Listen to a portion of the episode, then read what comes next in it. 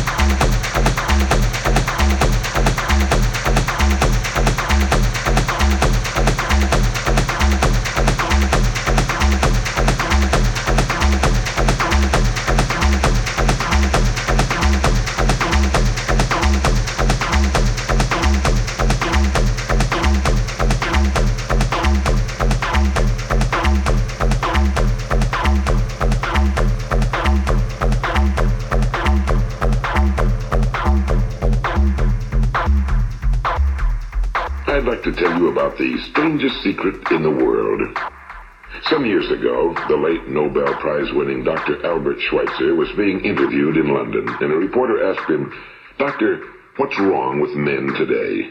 And the great doctor was silent a moment, and then he said, Men simply don't think. It's about this that I want to talk with you.